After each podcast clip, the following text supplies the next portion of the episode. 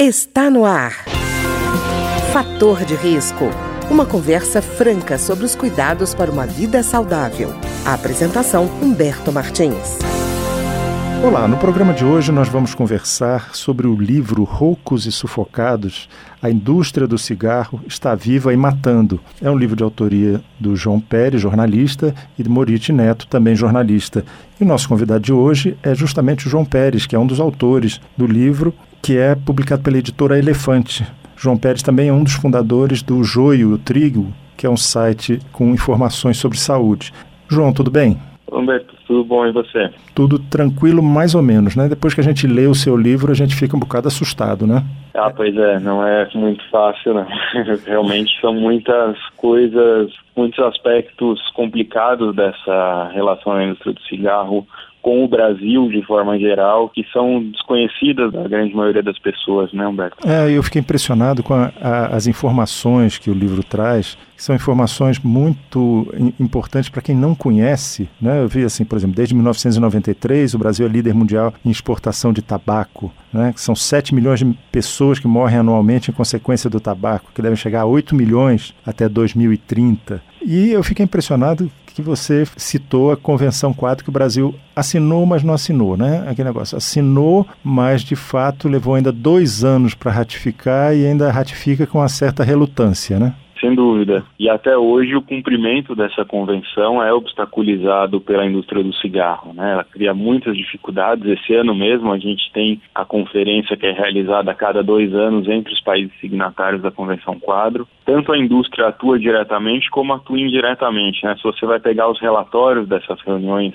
a cada dois anos, você vê que tem ali organizações de produtores rurais, organizações da área de saúde, organizações de pesquisa que se apresentam como independentes e quando se vai pesquisar a respeito, elas na verdade estão ali fazendo a voz da indústria do cigarro. Quer dizer, são pesquisadores que não revelam seus vínculos né, no financiamento, mesmo na prestação de serviço à indústria do tabaco, né? Exatamente. Isso é uma tática muito antiga da indústria do cigarro, né? Vem desde a metade do século passado e quando foi se descobrindo uma série de danos que o cigarro causava e a indústria do cigarro investiu muito forte em ter pesquisas que tentassem retardar a ação do poder público, retardar a percepção da sociedade sobre os danos provocados por esse produto. E o que me chama a atenção é que eles não têm muita preocupação com é, mentira. Agora, se bem que mentira mudou, né? se transformou em pós-verdade, mas eu lembro de todos os representantes da indústria no Congresso americano levantando a sua mãozinha, jurando dizer solenemente a verdade e mentiram descaradamente, né? Pois é, que foi o aspecto decisivo, na verdade, para que a indústria do cigarro sofresse regulação, né? Mais do que os danos provocados pelo produto, é, o fato de a indústria do cigarro ter mentido tanto foi o, o fator que fez com que o poder público tivesse de reagir a isso e começasse a criar uma série de regras,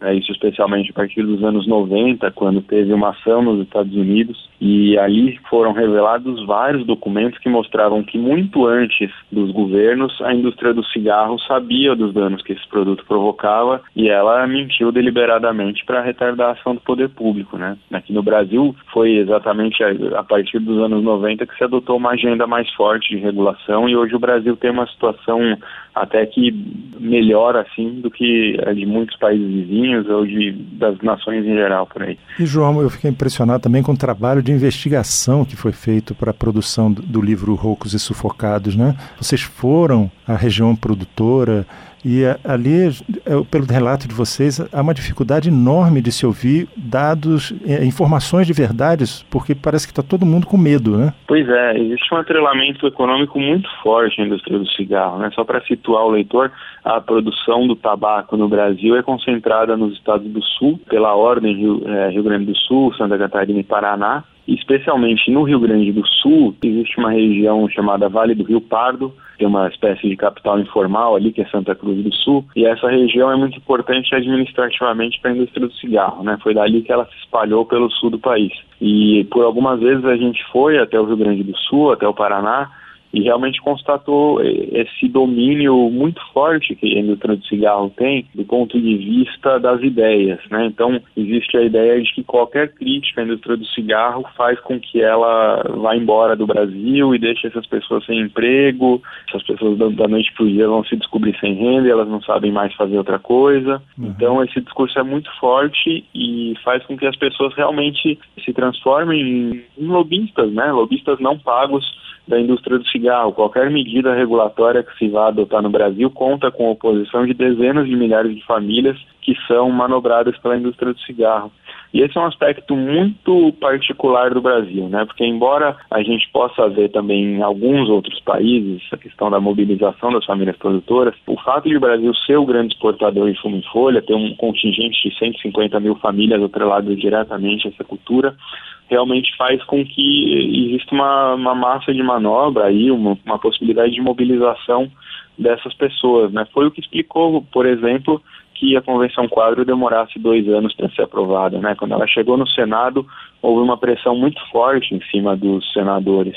Teve um outro caso já nessa década agora, em que a Anvisa estava tomando decisão sobre o cigarro eletrônico, ali na virada da década, e a, associação dos produtores, que na verdade não representa muito bem os produtores, representa a indústria, mobilizou dezenas de milhares de pessoas para que mandassem cartas, muitas cartas em branco para a Anvisa, simplesmente com a ideia de retardar mesmo a tomada de uma decisão. E é interessante que parece que eles usam os produtores assim como escudo humano, né? As pessoas acabam dizendo para eles, olha, nós estamos juntos nesse barco e, na verdade, essa solidariedade nem é tão profunda assim, né? Eu estava lembrando um caso que vocês citam no livro, da produtora que se enforca, é, que se suicida, e a primeira uhum. providência foi obter uma ordem para invadir, abrir o galpão, tirar as folhas de fumo e depois se preocupar com a pessoa que tinha morrido, né? Sem dúvida. É, a, a, grande maioria dos produtores tem assim, uma situação financeira ou instável ou apertada.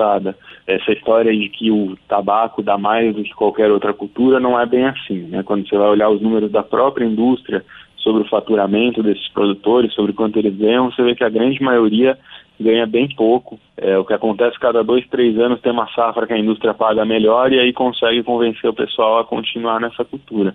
Mas essa é uma, é uma parceria muito frágil, né? Você tem dois lados com poderes muito diferentes, uma indústria com poder de impor o valor que ela quer pagar sobre o fumo, e que assim que surgirem condições melhores em outra parte, ela vai embora, não tem a menor dúvida, criticando ou não, essa indústria em algum momento vai embora do Brasil, vai deixar aqui uma produção muito menor. Já existe né, esse processo de diminuição, eram 200 mil famílias, agora são 150 mil, então não é desprezível a diminuição aí na base de produtores e a gente precisa discutir. Essa é a questão, né? Quando a indústria cria obstáculos a que se discuta o que se vai fazer quando não for mais necessário produzir tabaco ali no sul do país, é, ela está dificultando a que se chegue a produtores rurais que vão cedo ou tarde precisar ou da ajuda do Estado ou da ajuda da sociedade para poder migrar para outras culturas. E João fica impressionado com outra coisa. Não é só sobre os efeitos de quem consome exatamente o cigarro que se procura criar uma nuvem assim de dificuldade para compreender o fenômeno. Até quando você vai analisar, por exemplo, o número de suicídios, há rapidamente gente que aparece para dizer que suicídio e plantação de fumo não tem nada a ver. Sim, sim, inclusive as organizações que deveriam representar os trabalhadores. Né? E essa questão do suicídio é muito importante porque essa região aí tem algumas das cidades com os maiores índices de suicídio do Brasil. E existem algumas hipóteses para explicar isso. Uma é o uso de agrotóxicos, então é a depressão causada por uso de agrotóxicos. A outra é a absorção de substâncias pela folha verde do tabaco, né? Ela, vários produtores relatam se sentir mal depois de ter contato com a folha do tabaco. E a outra questão é o rigor extremo da cultura do tabaco, né? Então, existe uma pressão muito forte em cima dos produtores, associada a um rigor da cultura germânica ou ao rigor que se constrói em torno dessa ideia da cultura germânica. E isso vai criando uma situação de sufocamento do produtor que muitas vezes desemboca em suicídios. É, é. Então, de fato, é, é preciso discutir esse assunto. O governo estadual do Rio Grande do Sul criou um projeto piloto sobre suicídios, porque o Rio Grande do Sul é o estado que tem um dos piores índices de suicídio do Brasil. E a, esse projeto piloto foi implementado aí nessa região do Vale do Rio Pardo, justamente porque é fundamental entender melhor esse fenômeno para poder agir. E João, uma coisa que me chamou a atenção é que normalmente quando se toca nessa questão se corre para o caminho econômico, né? Então, olha, mas olha quanto, quanta riqueza a produção de fumo gera. E aí você cita no livro Rocos e Sufocados uma pesquisa da Fiocruz que eu achei muito interessante que mostrava que 57 bilhões de reais como perdas anuais provocadas pelo cigarro no Brasil e só os custos de assistência médica seriam, em 2015, da ordem de 39 bilhões, né, equivalente a 8% do orçamento geral da saúde. Aí, enquanto isso, a arrecadação fiscal, que a gente poderia colocar como dado que seria importante para o poder público, é de 13 bilhões. Quer dizer, essa conta não fecha, né? Sim, sem dúvida. E esse argumento dos danos econômicos é sempre mobilizado por qualquer indústria, né, na hora de debater medidas regulatórias. A ideia de que vai provocar desemprego, de que vai provocar um grande problema. Só que aí tem um, um aspecto que é fundamental a gente entender. 90% do tabaco brasileiro, ou quase isso, é exportado. Então, medidas regulatórias aqui dentro afetam muito pouco a indústria do cigarro. Esse é um, um primeiro aspecto importante. A outra coisa é, é esse cálculo da saúde, né, do impacto à saúde como que você vai discutir esse produto sem discutir o impacto à saúde, sendo um produto que é absolutamente indispensável. Acho que em torno do cigarro não existe nenhuma dúvida de que ele é um produto que não tem uma função. Né? Ele não está alimentando, ele não cumpre uma função de deslocamento, enfim, não, não tem muito o que discutir quanto a isso. É um produto completamente supérfluo. E, e, portanto, a gente tem que levar também isso em conta nessa discussão. Né? Um produto que não é necessário, que já existe uma comprovação muito tranquila de que há adição de uma série de produtos voltados a causar dependência e o, o único produto que mata metade dos fregueses, né? Então, uhum. esse dado também é muito impressionante, assim, quando a gente se deparou com ele, é sabido que metade dos fregueses do, do, indústria do cigarro vai ter algum problema muito sério no decorrer da vida. Mas aí, como você explica no livro, a indústria diz que a culpa é do consumidor, porque ele oferece um produto de forma livre, você, como consumidor, é que tá, resolveu se matar. E essa é uma é argumentação muito interessante para a gente discutir a mudança de rumos no discurso da indústria do cigarro, Humberto, porque sempre a indústria do cigarro argumentou que fumar era um ato de livre-arbítrio, né? Você faz isso porque quer. Embora a grande maioria das pessoas pelo menos quem tem mais de 40, 50 anos, é, começou a fumar sem ter a total noção, ou sem ter nenhuma noção do que, que havia de fato ali dentro e que o cigarro causava dependência. Então, a questão do livre-arbítrio é um pouco complicada, porque a gente tem também a comprovação de que 80%, 90% dos fumantes, a depender da base de dados que a gente consulte, não consegue deixar essa dependência. Não é uma questão de livre-arbítrio. Mas, de qualquer maneira, essa questão do livre-arbítrio foi usada em muitas ações judiciais. No Brasil, são, se não me falha a memória, mais de 500 ações judiciais, nas quais os fumantes buscavam indenização da indústria do cigarro. Então, as empresas sempre falavam dessa questão do livre-arbítrio e a questão do nexo causal, ou seja, de que você não tem como comprovar que um câncer de pulmão, por exemplo, foi provocado pelo uso de cigarro. Ainda que você tenha na ciência a comprovação de que 80% a 90% dos casos de câncer de pulmão são em fumantes. e agora esse discurso né? mudou. É. Esse discurso mudou completamente. Por quê? É, a indústria do cigarro, particularmente a Philip Morris, está interessada em ingressar no Brasil e em uma série de outros países com o cigarro eletrônico. Por enquanto, a Anvisa, a Agência Nacional de Vigilância Sanitária, não permitiu a venda desse cigarro aqui no Brasil, então é uma venda ilegal, feita de contrabando, enfim. É, mas o discurso da Philip Morris em torno dessa questão é justamente de que precisamos usar o cigarro eletrônico para as pessoas que não conseguem deixar o cigarro. Nós temos uma culpa, temos uma responsabilidade como empresa e nós queremos agora resolver essa nossa responsabilidade promovendo o cigarro eletrônico e, portanto, existe uma dependência, né? A Philip Morris fala muito claramente das doenças associadas ao uso do cigarro. E então é um discurso que contraria completamente tudo aquilo que foi dito em juízo nos últimos 10, 15, 20 anos enquanto é, centenas de famílias buscavam reparação pela indústria do cigarro. Eu queria agradecer então ao jornalista João Pérez, que é autor do livro Rocos e Sufocados, a indústria do cigarro está viva e matando, junto com Morite Neto, também outro jornalista, e que conversou conosco hoje justamente sobre esse trabalho de apuração que ele fez e as coisas que ele descobriu sobre a indústria do tabaco no Brasil. João, alguma coisa que ainda você acha que chamou bastante sua atenção? Então, acho que a gente conseguiu passar por vários dos aspectos importantes aí do livro. Quem quiser saber um pouquinho mais é só entrar no site da Editora Elefante, né?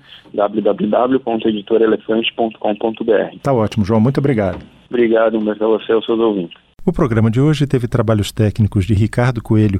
Se você tem alguma sugestão de tema ou comentário sobre o programa de hoje, basta enviar uma mensagem para o endereço eletrônico programa fator de risco, tudo junto, arroba gmail.com. Até o nosso próximo encontro. Fator de Risco um programa com dicas para melhorar a saúde. Uma produção da Rádio Câmara, transmitida por emissoras parceiras de todo o Brasil.